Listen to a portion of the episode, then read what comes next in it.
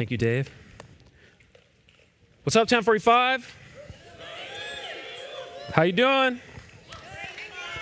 You ready to do this? I'm ready to do this. Yeah, let's go. Well, as most of you are aware of by now, after hearing me preach for the past few years, I am not ashamed to say that I am a big fan of the 80s. I like to use 80s illustrations, and I'm going to use one this morning. As a matter of fact, you might have already noticed the title of your sermon. I am convinced that the 80s produced some of the best movies in our culture, like Top Gun and Ghostbusters. Yeah. And also some of the best. Can you? I said this, and 8 a.m. booed me. Can you believe that? Anyways, I'm also convinced that the 80s produced some of the best music in our culture. Case in point, a little band some of you might be familiar with called Journey. And you cheered for Journey more than when I said, What's up? So they have this song called Don't Stop Believing. How many of you know? Yeah, you know that song. How many of the rest of you know that song? Yeah, a lot of hands going up. Okay. So, this song has actually been critically acclaimed. It has been described as the perfect rock song. It's also been described as an anthem of our age or an anthem of our culture. If you don't believe me, just check Wikipedia. What's it about? This is a song about a lonely small town girl and a city boy from South Detroit having a chance encounter in the night. This is a song about longing for feeling and experience. The lyric goes, living just to find emotion. This is a song about hiding in the night and rolling the dice just one more time to find that thrill. And even as I talk about it, I know that that familiar refrain is reverberating in your minds. Don't stop believing, hold on to that feeling. But my question this morning is don't stop believing in what? Just keep on believing that if you roll the dice one more time, you can find a thrill and just kind of move on and roll the dice again and hope to find a thrill again. Keep on believing that in the thrill of the night, you can escape the, and remedy the monotony and meaninglessness of life. I want to suggest that this song does not express any kind of substantive call to any kind of substantive belief. On the contrary, I think that this song expresses what the Bible refers to, especially in the book of Ecclesiastes, as vanity. Don't get me wrong, I'm not trying to hate on Journey real hardcore. But you might be asking, what, Mike, does Journey have to do with Jesus? Well, Jesus has a lot to say about believing, he has a lot to say about belief. But what he has to say is quite different than our cultural anthems. Jesus has come that we might have victory over vanity, substantive belief, in a hope that has nothing to do with rolling the dice or cheap thrills. So today, this morning, I want to invite you to look with me at Scripture and examine together what Jesus has to say about belief. And we're going to be continuing where Pastor Andrew left off last Sunday, specifically in Mark chapter 9. Uh, so open your Bibles, boot them up, turn to, scroll to Mark chapter 9, verse 14, and read along with me. Mark tells us. And when they came to the disciples, they saw a great crowd around them and scribes arguing with them. And immediately, all the crowd, when they saw him, were greatly amazed and ran up to him and greeted him. And they asked, and he asked them, What are you arguing about with them? And someone from the crowd answered him, Teacher, I brought my son to you, for he has a spirit that makes him mute. And whenever it seizes him, it throws him down, and he foams and grinds his teeth and becomes rigid. So I asked your disciples to cast it out and they were not able. And he answered them, O faithless generation, how long am I to be with you? How long am I to bear with you? Bring him to me. And they brought the boy to him. And when the Spirit saw him, immediately it convulsed the boy, and he fell on the ground and rolled about, foaming at the mouth. And Jesus asked the father, How long has this been happening to him? And he said, From childhood and it has often cast him into fire and into water to destroy him. But if you can do anything, have compassion on us and help us. And Jesus said to him, If you can, all things are possible for one who believes. Immediately the father of the child cried out and said, I believe, help my unbelief. And when Jesus saw that a crowd came running together, he rebuked the unclean spirit, saying to it, You mute and deaf spirit, I command you, come out of him and never enter him again. And after crying out and convulsing him terribly, it came out, and the boy was like a corpse, so that most of them said, He is dead. But Jesus, but Jesus, but Jesus took him by the hand and lifted him up, and he arose. And when he had entered the house, his disciples asked him privately, Why could we not cast it out? And he said to them, This kind cannot be driven out by anything but prayer. Church, this is God's word. In the first chapter of his letter to the Romans, the Apostle Paul says, For I am not ashamed of the gospel, for it is the power of God for, sal- for salvation to everyone who believes. In it, the righteousness of God is revealed from faith for faith, as it is written, the righteous shall live by faith. Faith, belief, trust. And so, immediately in Paul's opening remarks in his letter to the church in Rome, he establishes this chain link between belief and power in the gospel in Jesus. You see, there is power in the gospel. We believe in the gospel, and Jesus is at the center of the gospel. Now, as we begin to investigate our passage this morning, I want to suggest that Jesus has already cast out many demons. If you've been following closely as we've been walking through, especially Matthew and Mark, and occasionally also Luke, Jesus is, is not uh, surprised when he comes across spiritual forces of darkness. He casts them out left and right. As a matter of fact, at certain points, he commissions his disciples to go out in his name, minister in his name two by two, kind of like little SEAL teams and to heal the sick and to cast out demons. And for the most part, they minister successfully up until this moment, up until this passage, where it seems to be a more difficult case, in which case they fail. So look with me at verse 14 and let's start stepping through the passage and see what the Lord has for us. Verse 14, Mark tells us that when they came to the disciples, they saw a great crowd around them and the scribes arguing with them. We tend to think when Jesus came to the disciples, but Mark tells us when they came to the disciples. So, who is they? Who are they? They simply refers to not just Jesus, but also Peter, James, and John. If you were following along from last week, in last week's passage, the passage that immediately precedes this one in Matthew, Mark, and Luke, not just Mark's gospel, which we're in this morning, but in the passage immediately preceding, Jesus goes up onto a high mountaintop with those three disciples, Peter, James, and John and he is transfigured. He experiences a change of form. And so now they come down from the mountain to reunite with the remaining nine of the original 12 disciples. Are you with me? And so, right in the first verse, there are three groups in view. Mark tells us that when Jesus and his boys come down from the mountain, that they are encountered by a great crowd they are encountered by scribes and the remaining disciples arguing with those scribes. Throughout Matthew, Mark, and Luke, these specific three groups the crowds, the disciples, and the religious leaders, here represented by the scribes, represent all the people in the land, all the possible categories. Those who are following Jesus, those who haven't yet made a decision about Jesus, and those who are opposed to Jesus.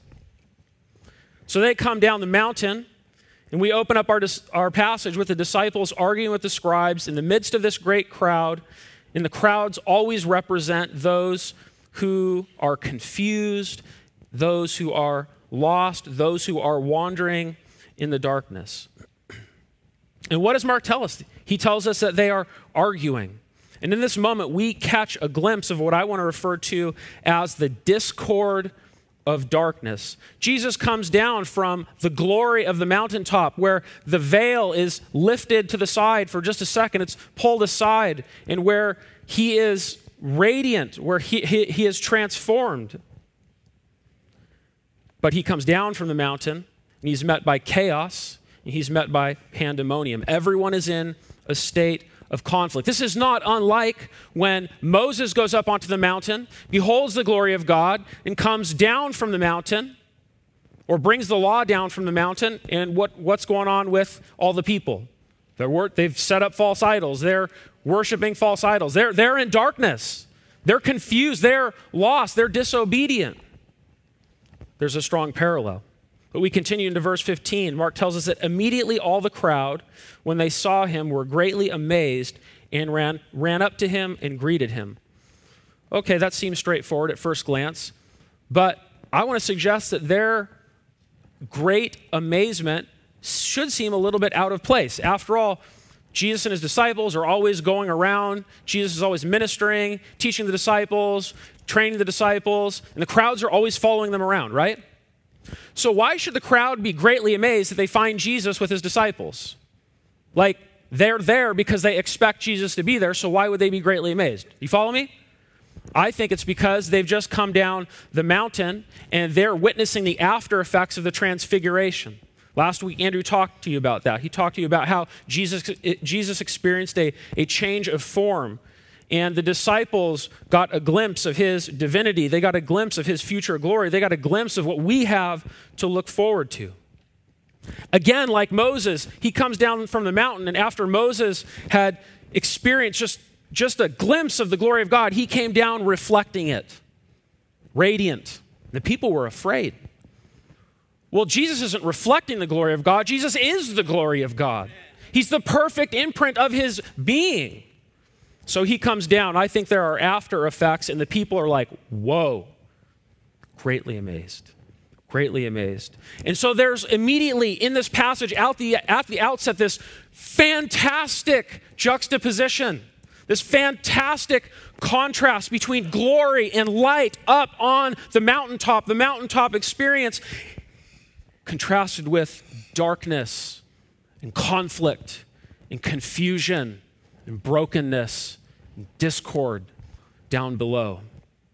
But of course, Jesus does not address the crowd's great amazement. Instead, he chooses to confront the disciples' great argument. Verse 16, and he asked them, What are you all arguing about with them? What is going on? Why are you tripping? Jesus immediately identifies the conflict in the scene. And that leads me to the first point this morning, and that is that spiritual dark, the spiritual darkness of this world breeds social discord among its peoples. The spiritual darkness of this world breeds social discord among its peoples. What do you mean by that, Mike? Church, sin has ruined civilization. This world is dark. This world is broken. If you do not believe me, just look around. People are at odds. Politicians are at odds. Nations are at odds. Racism has not gone away, it is still rampant. Genocide still occurs in every generation. People exploit each other. Slavery is still alive and well, especially in the form of human trafficking. Human trafficking is one of the most pointed examples of humans exploiting humans, and it happens every single day in our own neighborhoods, in massage parlors, in even and especially at the Super Bowl, where it has been well documented that the demand is highest for sex trafficked young boys and young women. Think about that for a minute. We assemble to worship our elite athletes at the most celebrated athletic spectacle in our culture, and it just so happens that the idolatry of, athletics coincides with the idolatry of sex. This world is dark. But it doesn't just stop with us. Paul tells us in Romans 8 that the whole creation has been subjected to futility and, as and is in bondage of corruption because of sin. But back to the scene at hand. Jesus comes down the mountain to find a mess. It's a dark scene. There's conflict, there's confusion, there is discord in that darkness. But Jesus doesn't cower in the face of darkness and discord. What happens next? Verse 17. And someone from the crowd answered him. Teacher, I brought my son to you, for he has a spirit that makes him mute. And whenever it seizes him, it throws him down. He foams and grinds his teeth and becomes rigid. So I asked your disciples to cast it out, and they were not able. Incidentally, this is the first description of that demon's destructive activity. And that demon's destructive effect on the boy is mentioned four times in this passage darkness, specifically the darkness of demonic activity is a theme in this passage. Now, note that previously Jesus asked the disciples a question What are you all arguing about? What's going on? That question is not answered here in the next verse. Instead, we see this lone voice crying out, speaking about how a demon has disrupted his son's ability to speak, how this demon has overtaken the boy and causes him to exhibit epileptic like symptoms. Now, I want to say a word about that. This passage, in this instance, is not a case of a description rooted in some kind of primitive, pre scientific mindset. Critics of the Bible will look at this and say, oh, we just didn't have, you know, the scientific or the medical categories back then, and so they just attributed everything to the spiritual realm because they just didn't know any better. Does that make sense? Yeah, that's not the case. But more on that later. Here in this moment, we should get a sense of what the disciples and the scribes were arguing about. You see, in the man's opening call to Jesus, he identifies that the disciples failed, right? He, he, identifies that the disciples failed. And the disciples are arguing with the scribes. And so there's a sense in which, in front of everybody, in front of this, it's not just a crowd, it's a great crowd. In front of the great crowd, in front of the scribes, the disciples have this opportunity to minister, and they fall flat on their faces. And all through the Gospels, we see the religious leaders, whether it's the Pharisees, whether it's the Sadducees, whether it's the scribes, whether it's the priests or the high priests, or some combination of the above, they're always coming after Jesus, trying to discredit his disciples so that they can discredit him. And so I could just kind of see the argument unfolding and escalating. Perhaps the scribes were arguing with the disciples about authority. Ha! You guys failed. We knew that your Jesus wasn't the real deal. He hasn't really given you authority. You guys aren't really legit. Or, you know, the scribes were kind of like the seminary professors of that day. They were like the guys that knew the Old Testament the best. And so maybe they were arguing with the disciples about methodology. You guys don't know what you're doing. If you had really studied like us, if you really knew the Torah, you know, if you really knew the law, if you really knew the prophets, if you really knew the writings, you'd know you're supposed to do it this way. But guess what? Despite all their arguing, all three groups are impotent to remedy the situation, aren't they? The disciples couldn't do anything. The scribes certainly couldn't do anything. Nobody in the crowd had anything to offer this pleading father. But now I want to call your attention to a very important little detail in the passage that's so easy to overlook. I want you to consider the Father's opening words as he calls out from the crowd to Jesus. He says, I brought my son to you. You. I brought my son to you, Jesus. Mark doesn't tell us that the disciples were camping out, taking care of this father and his son, saying to them, Hey, you guys just hang tight. Let us take care of you. When Jesus comes back, trust him. He'll take care of business. Did they do that? Did the disciples point these, this man and his boy to Jesus? No. Certainly the scribes didn't. They were probably elated that, they that the disciples failed. And nobody in the crowd is saying to, the, to this father and his afflicted boy, hey, just wait for Jesus. It's only the father himself who is looking to Jesus. Verse 19. And Jesus answered them, O faithless generation, how long am I to be with you? How long am I to bear with you? Bring him to me. Notice how the narrative progresses. Notice how the account unfolds. Jesus comes back. He asks the disciples, What's up? Why are you arguing?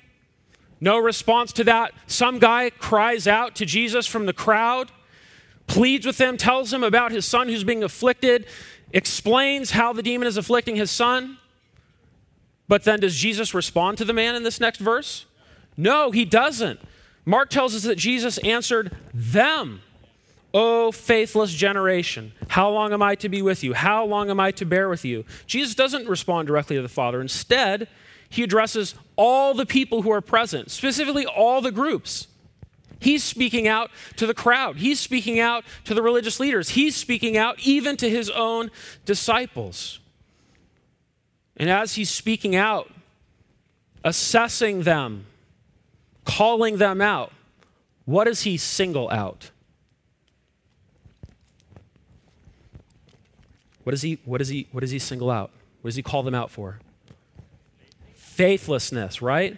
Jesus singles out faithlessness. Faith, my friends, is the theme of this passage. Faith. We could also translate faith as belief. We could also translate faith as trust. And they are very closely related to dependence. Just like the, de- the demon's demonic activity is mentioned four times in this passage, faith or faithlessness is also mentioned four times. They are contrasted.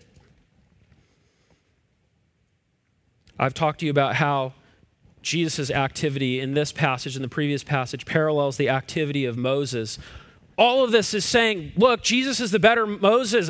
It, it, all points to Jesus. The whole Old Testament points to Jesus. Jesus is the one we've been waiting for. All these scribes, they, you know, they look back to Moses and, and everything that's unfolding right in front of them is like, no, no, no. Moses is pointing to the one that's like right in front of you. When Jesus says to the whole generation, oh faithless generation, how long am I to be with you? He's most likely citing, quoting Deuteronomy 32 20. And in Deuteronomy chapter 32, 33, 34, Moses is coming to the end of his life, the end of his tenure of leadership. He's getting ready to hand the reins over to Joshua to take the people into the promised land. And as part of his concluding moments before he dies, Moses speaks this prophetic song over all, all the people of Israel. And as he's speaking that prophetic song over the people of Israel, he's, he's acting as Yahweh's mouthpiece, as God's mouthpiece. And God says through Moses to the people of Israel, I will hide my face from them. I will see what their end will be, for they are a perverse generation, children in whom is no faithfulness. There it is, faith, again, an issue. Jesus is essentially saying to all the people that are out there, not just the disciples, not just the scribes, even everyone in the crowds, you guys haven't changed. Nothing's changed. That's why I'm here, so things will change. I'm going to change things. You know, our culture likes to talk about progress, right? Humans, we're making progress. Progress is just just this, this is a thin veneer you can poke through, and the darkness is just swirling underneath. There is still darkness and discord around the world. There is still brokenness. And Jesus is pronouncing judgment over these people, saying nothing's changed, but that's okay. That's why he's here. He doesn't leave it at that, though. Jesus, at the end of verse 19, says to everyone, Bring him to me. Bring the boy to me. And in that moment, his words are so reminiscent of what he says in Matthew chapter 11, verse 28. Incidentally, I put that reference in the wrong place on your notes. It should come right after Deuteronomy 32:20. Hope you guys allow me to stay on the job. I'm sorry for that. But Jesus says, Come to me, all who labor and are heavy laden, and I will give you rest. Come to me, come to me, come to me. So he tells everyone, Bring the boy to me. I'm the one that makes everything right. Verse 20, and they brought the boy to him. And when the Spirit saw him, immediately it convulsed the boy, and he fell on the ground and rolled about, foaming at the mouth. This is the second description of that demon's destructive activity. And notice that what happens when the Spirit, which has possessed the boy, is confronted by Jesus, is in the presence of Jesus, is it does the exact thing that the Father described it as doing. Verse 21. And Jesus asked his father, How long has this been happening to him? And he said, From childhood. And it has often cast him into fire and into water to destroy him. But if you can do anything, have compassion on us and help us. This is the third description of the demon's destructive activity. Notice that when the man calls out to Jesus, Jesus does not immediately deal with the demon and he does not immediately deliver or heal the boy the first thing Jesus does is address the Father. Sometimes we want Jesus to jump when we say jump, right?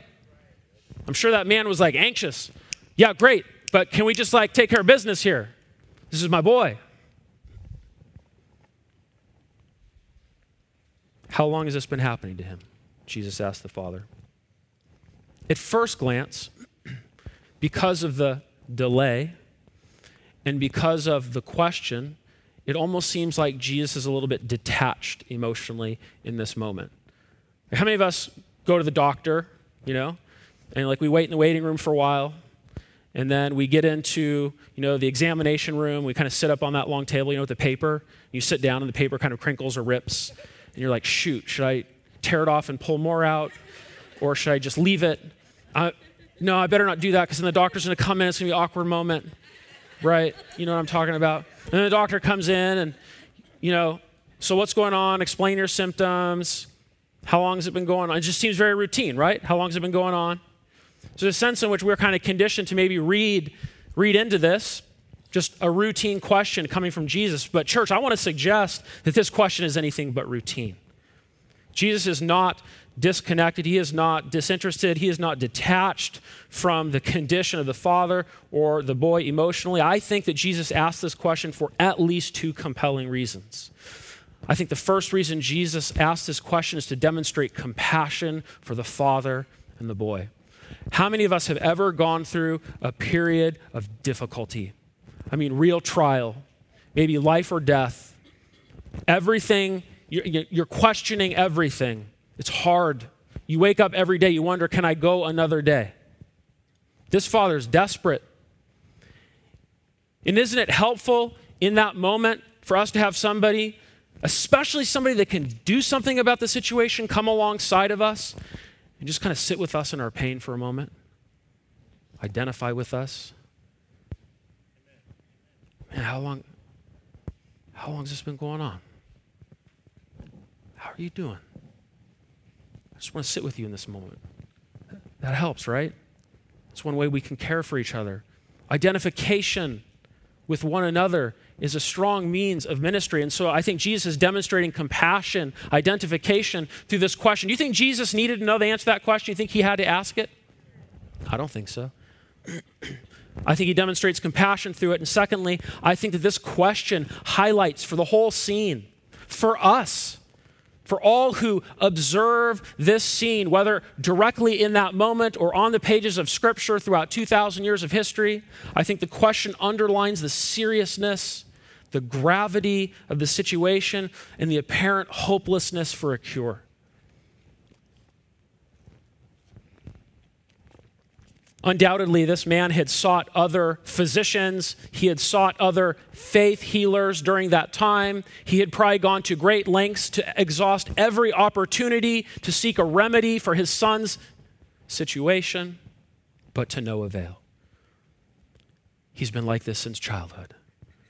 Since childhood. That's a long time. Now, I want to jump back to the matter of kind of our culture's anti supernatural bias. Are you with me?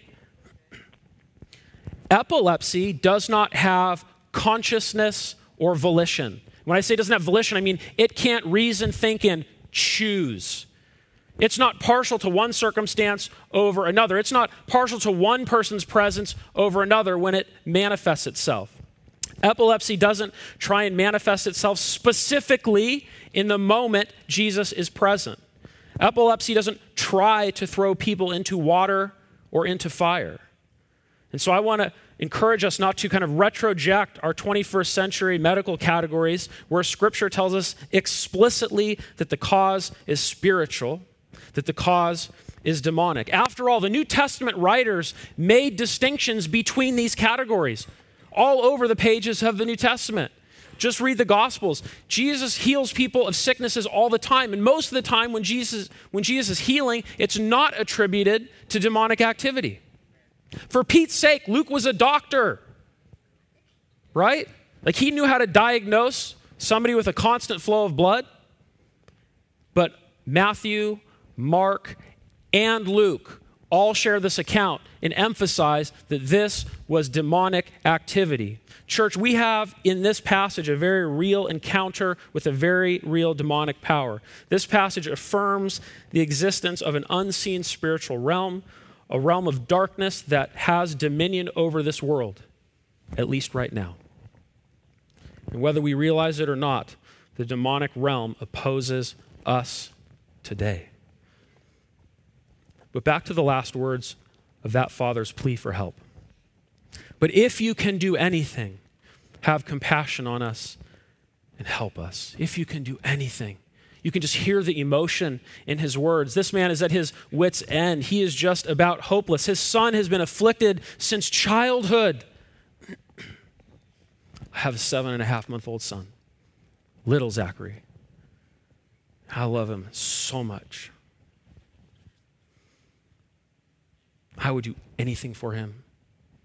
And I pray every day that God protects his little life, that God protects him from illness, that God protects him from injury, that he would grow up to love the Lord, to be a student of his word, to be a faithful and godly man, that he would be saved at a young age. And just as a young father, just when I see him fall and hit his head on a toy and start crying, and oh my gosh, is something wrong? Did he, you know, did, did, he, did he hurt his eye? I can't imagine what it's like for this man, for some of you parents who walk with your children through very serious conditions like this, very serious affliction. The man's at his wits' end. The father is in need, crying out on behalf of his son, which leads us to the most powerful moment in the passage. Verse 23 And Jesus said to him, If you can, all things are possible for one who believes. Immediately, the father of the child cried out and said, I believe, help my unbelief. you see, in this moment, Jesus is calling the father to believe. I once had a seminary professor, and in that class we were debating, you know, can you lose your salvation? Can you not lose your salvation? Is there such thing as eternal security? Blah, blah, blah, blah, blah. Like, what if we could just ask Jesus? What would Jesus say? My professor pointed out rather astutely, I think, in, in concert with this passage. You know, if you could ask Jesus, Jesus, can I lose my salvation? He would just look at you and say, believe. Both a command and a call. And so Jesus says, all things are possible for the one who believes. He essentially turns the man's request right on its head. This issue is, is, is not concerning Jesus' ability to deliver the boy, but rather the issue instead is, is the faith of the man.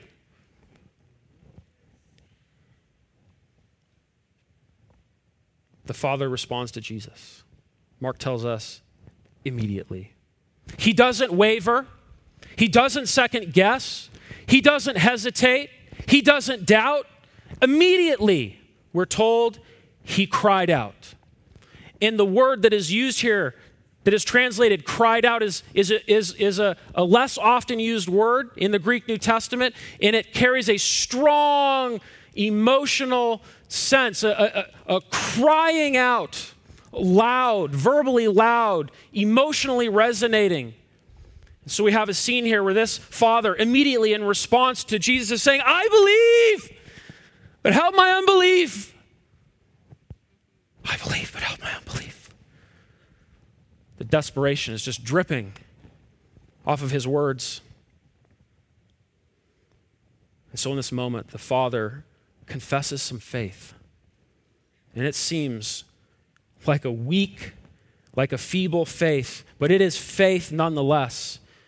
The Father is the only figure in this entire scene who exhibits faith towards Jesus. Mark doesn't tell us that the disciples exhibit faith towards Jesus. He doesn't tell us that the crowds exhibit faith towards Jesus. Certainly, the religious leaders don't exhibit faith towards Jesus. Just this lone wolf, this lone guy, this one voice cries out, I brought him to you. I believe, help my unbelief. This father comes to Jesus broken, humble, and in need. He does not offer Jesus a collection of qualifications for why Jesus should grant his request. He does not say, I have done this or I have done that. I am worthy because of this or I am worthy because of that. No, no, no. The man simply cries out a plea of desperation and dependence. He comes with nothing more than modest faith, faith he simultaneously recognizes that Jesus can supply him with even more. That leads me to the second point, which I have been laboring to this morning, and that is that we have access to the power of God through helplessness, helplessness, not holiness. Helplessness, not holiness. The gospel doesn't say, believe and bring all your qualifications. Jesus doesn't say, Come to me, all you who have it all together. And if your qualifications stack up right, I'll help you out. No, he doesn't say that. That's not the gospel. The default proclivity of the human heart is to justify itself. That is our default fallen spiritual condition. That is what Jesus came to reverse. And unlike mankind who wants to credit, who wants all the credit for work and credit for belief, our Lord, our Jesus, comes to us in spite of us. In this scene, the disciples don't get it, but a stranger does get it. Behold the grace of God. Salvation is not about proximity, salvation is about grace. Salvation is about grace through faith. Only God opens eyes to see. Behold his grace in the cry of this man. Israel came to Jesus haughty, not helpless, and Israel missed her Messiah. But this father has no confidence in himself. He brings to Jesus nothing but his broken son. But he came to Jesus. He didn't go to somebody else. I brought my son to you, he says. I believe. Help my unbelief. What a cry. What a prayer. This really important guy in the history of church, pretty smart guy, his name's John Calvin. He said this about this father's plea, his cry, that petition I believe, but help my unbelief. These two statements may appear to contradict each other, but there is none of us that does not experience both of them in himself. As our faith is never perfect, it follows that we are partly unbelievers, but God forgives us and exercises such forbearance towards us as to reckon us believers on account of a small portion of faith. It is our duty in the meantime carefully to shake off the remains of infidelity which adhere to us, to strive against them, and to pray to God to correct them. And as often as we are engaged in this conflict, to fly to Him for aid if we duly inquire what portion has been bestowed on each, it will evidently appear that there are very few who are eminent in the faith, few who have a moderate portion, and very many who have but a small measure. Is that sobering? Is that striking? Do you identify with that? I identify with that. Lord, I believe, but help my unbelief. I have a question for you. Where in your life has unbelief taken root? Where in your life do you have need for faith? Are you defeated with a certain sin? Have you just given up? I just can't beat it. You're right, you can't beat it. Are you plagued by pornography? Are you given to gossip? Do you believe that Jesus can break the power of that sin? Are you depressed because of your circumstances? Have you been crushed by some kind of tragedy like this father was suffering with his son? Are you incapacitatingly lonely? Do you need hope? Are you walking through the fire? If you are, come to Jesus. Come to Jesus. Cry out to cry out to him right now. Don't wait. Don't wait to the end of the sermon. Cry out to him right now because he is able. He is good, church. He is gracious. He is powerful. He's broken the power of sin. He's come to deliver us from the domain of discord and darkness. Do you believe? All things are possible for the one who believes. You don't fight your sin by trying harder. You fight your sin on your knees, depending upon Him. Now the narrative takes a quick turn.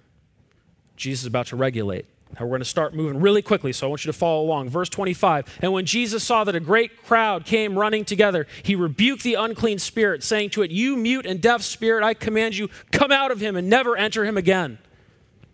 That's what we call laying the smack down.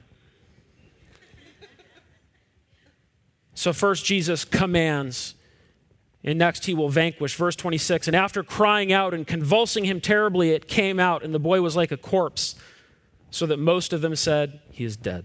This is the fourth and final description of that demon's destructive activity. The demon won't go down, won't go out without a fight. It is trying to destroy that boy, that life. It is trying to wreck that person, that human made in the image of God to its very last moment of opportunity.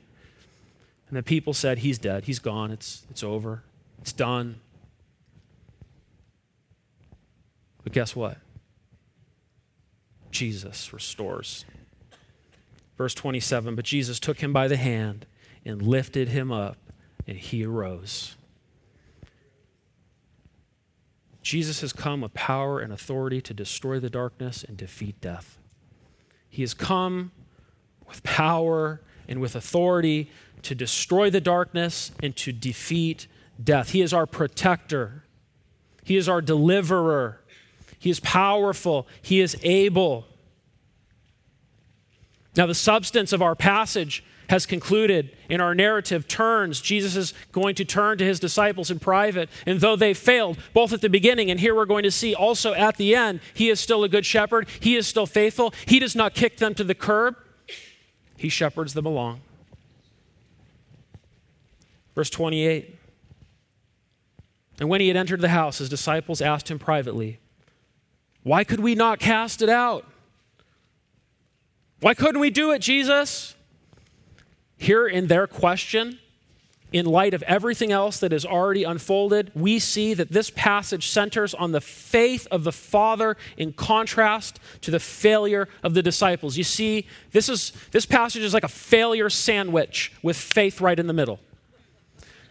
We open the scene. Jesus comes down the mountain. The disciples are arguing with the scribes. They're not caring for the people. There is discord. There is darkness. It's overtaken them. They are lost and confused just like everybody else. They fail to minister and exorcise a demon, most likely because they've just gotten accustomed to doing that. Maybe they depend on their own ability now or think that they can just do it and don't need Jesus. I don't know, but they failed in the beginning. Now, here at the end, they fail to see why they failed. They failed to see that they were no longer dependent on their Lord. Why could we not cast out? Just look at the substance of their question. Who's the subject of the question? Is it Jesus or is it them? Us, me, me, Jesus, we. Why couldn't we do it? What's wrong with me? Not what's right with you. But not this Father not this man. He comes to Jesus saying, Teacher, I brought my son to you. You're the object of my focus. You're the object of my vision. You're the object of my desire. I am seeking you. I'm not focused what I can or cannot do. I know what I, I can't do anything apart from you. So Jesus responds to his disciples. And he said to them, This kind cannot be driven out by anything but what? Prayer. This is the first time that prayer is mentioned in the passage. Four times we've encountered faith or faithlessness. We've dealt with a lot of darkness. But this is the first time that Jesus has mentioned prayer. Why does Jesus single out prayer?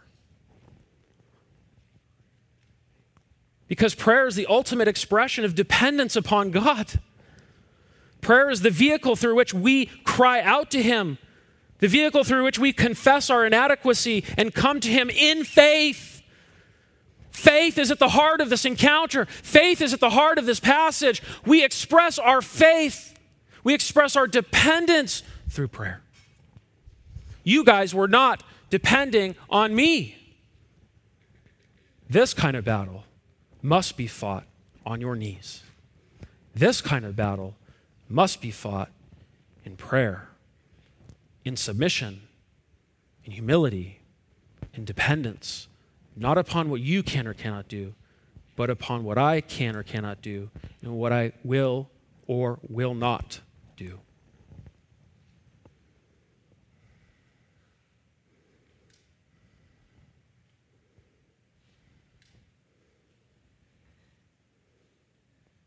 You see, they had lost sight of their dependence on Jesus.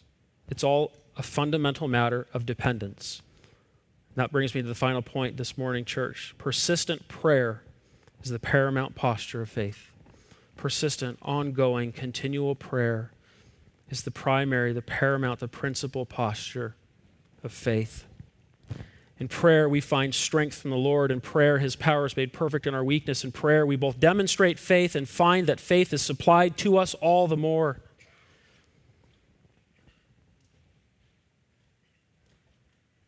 And now this brings me to the gospel. The man cried out to Jesus. Jesus said back to him, Some things are possible for one who believes. All things are possible for one who believes. But some of us don't get healed now, right? My mom still has cancer. Lucy Chavaria passed away two nights ago from cancer. Some of us don't get healed. What's up with that? This is a question of immediate versus ultimate deliverance. We all contend in this life with the problem of suffering, with the brokenness in this world, pain in our lives. We have to look death in the face. We lose those we loved. We have to confront natural disaster. We have to confront tragedy. We have to confront, confront disease. We have to confront betrayal. We have to confront all manner of things that are wrong in this world that threaten to crush us, that threaten to break us. And so when we suffer, like this father had suffered, like his son had suffered. We are tempted to ask God. Indeed, we very naturally ask God, why? Why? Why is this happening? Why did this happen? Who can identify? Who's been there? Season of life. God, why? Why? I'm sure this father asked that question of God. Why? Why is my son, why is he tormented by this demon? Why is he, his whole childhood seems lost? He missed it. Why? We don't have God's eternal perspective. We can't answer that question by ourselves. That father could have never realized, appreciated, or predicted the fact that the testimony of his little micro modicum of faith and Jesus' healing of his son would be recorded in not just one gospel narrative, but three gospel narratives transmitted to millions of Christians throughout the last 2,000 years of history, proclaiming the gospel, calling people to Jesus, therefore, forgiveness of sin and salvation and eternal life. So, why? Why? We don't know why. But God had a glorious reason in this instance. God is always redemptively at work in our suffering. He promises that all over the New Testament. And when we are tempted to ask, why, God, and to follow up that question with a frustrated disposition, which leads to a, a doubting disposition, which leads to an angry disposition with God, God, why? We must be careful not to allow the enemy to sow seeds of doubt that erode the very faith that we're talking about in this passage. We must follow that question up with two intimately related questions. We can ask, why did this happen? But we should immediately ask the other two questions Does God care and is he doing anything about it? And if you think about it, the last two questions are the two questions that really matter to us. Because we can ask, why did it happen? It doesn't change the fact that it's happening. But as you're going through it, or as you're processing with it, or as you're dealing with the fallout, knowing positively that God cares and knowing positively that He's doing something about it, that's helpful. That's meaningful. Look at the passage. Does Jesus care? How long has your son been like this? He lifts him up. Rise. Not only does Jesus care, he does something about it. That is a picture of the gospel. You see, that boy wasn't raised to live forever. He's not walking on a street somewhere in the world today. He was raised, but he died again. Jesus raised his good friend Lazarus. Lazarus died again. While these were profound and miraculous and meaningful instances of Jesus' healing, they were momentary. It's like putting a band aid on a massive problem if you take a real cosmic perspective. I don't mean to minimize or, or, or diminish any of the suffering that we go through in this life. But as we revisit this passage, as we step through it, and as we come to conclusions, I want to point out to you, church, that, that faith, belief, is linked to the gospel which is God's cosmic resolution to all that has gone wrong. So God does care about our suffering, and He has done something about it. You see, related to these questions, we must recognize that in Jesus we meet the God who has suffered. He sympathizes with us. Not only does he say, How long has he suffered? He walks to a cross and is nailed to it, and he suffers and, die, and dies unjustly. He's the God who has suffered like us and who did not deserve the suffering that he experienced. He is the God who has not only suffered like us, but who has also suffered for us. And in his suffering, he has slain the power of sin and taken upon himself the punishment, church, that we deserve. Jesus has come to destroy the darkness and to defeat death. Sin is the root cause of the discord in this world. Sin is the root cause of our separation from God. We rebelled. Sin is the root cause of the demon that afflicted the boy in this passage. Sin is the root cause of all sickness, that which afflicts our lives and the lives of those we love but we find hope in the gospel. God does care. And God has done the ultimate thing about our pain and suffering and brokenness and even our sinfulness. So we revisit Romans chapter 1. When we take this cosmic perspective, when we see God's plan of redemption, of resolution to all that has gone wrong, that gives rise to pain and suffering and death, we can identify with Paul and we can proclaim with him that we are not ashamed of the gospel because it is the power of God for salvation it is the power of God for salvation for everyone who believes. Faith, belief, trust, expressed through prayer, the primary posture of dependence. 1 Timothy 1:15 Paul says Christ Jesus came into the into the world to save sinners that's you and me he says just one chapter later there is one mediator between God and men the man Jesus Christ who gave himself as a ransom for all Jesus went to the cross he cared for us and he did something about it I will say it again this morning, and I will say it for weeks and years to come by God's grace. It should become a mantra of our church. Church, sin ruins, Jesus restores. Sin ruins, Jesus restores. Jesus says in John chapter 16, one of my favorite passages in all of Scripture I have told you these things so that in me you may have peace. That father needed peace. That boy needed peace. We need peace. This world needs peace. I have told you these things so that in me you may have peace. In this world you will have trouble. But take heart. I have overcome the world. That is our Lord.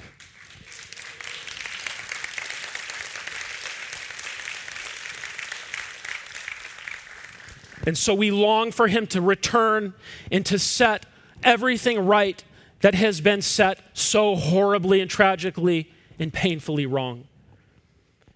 And as we look to his return, we know the end of the story. We know how history is consummated. John tells us in Revelation chapter 21 Then I saw a new heaven and a new earth, for the first heaven and the first earth had passed away and there was no longer any sea, any sea. I saw the holy city, the new Jerusalem, coming down out of heaven from God, prepared as a bride beautifully dressed for her husband. And I heard a loud voice from the throne saying, Look, God's dwelling place is now among the people, and he will dwell with them. They will be his people, and God himself will be with them and be their God. And when we suffer, we remember what God says here.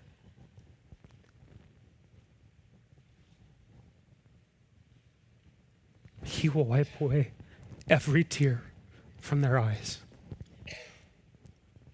There will be no more death, no more mourning, no more crying, no more pain for the old order of things has passed away. And as if that was not hopeful enough, God Himself concludes, I am making everything new. And then He said, Write this down, for these words are trustworthy and true. Church, this morning, I want to invite you to come alongside me and for all of us to come alongside that modest father and come to Jesus and cry out to him. We believe, but help our unbelief. Church, come to Jesus, believe in Jesus, don't stop believing in Jesus. Amen? Let's pray.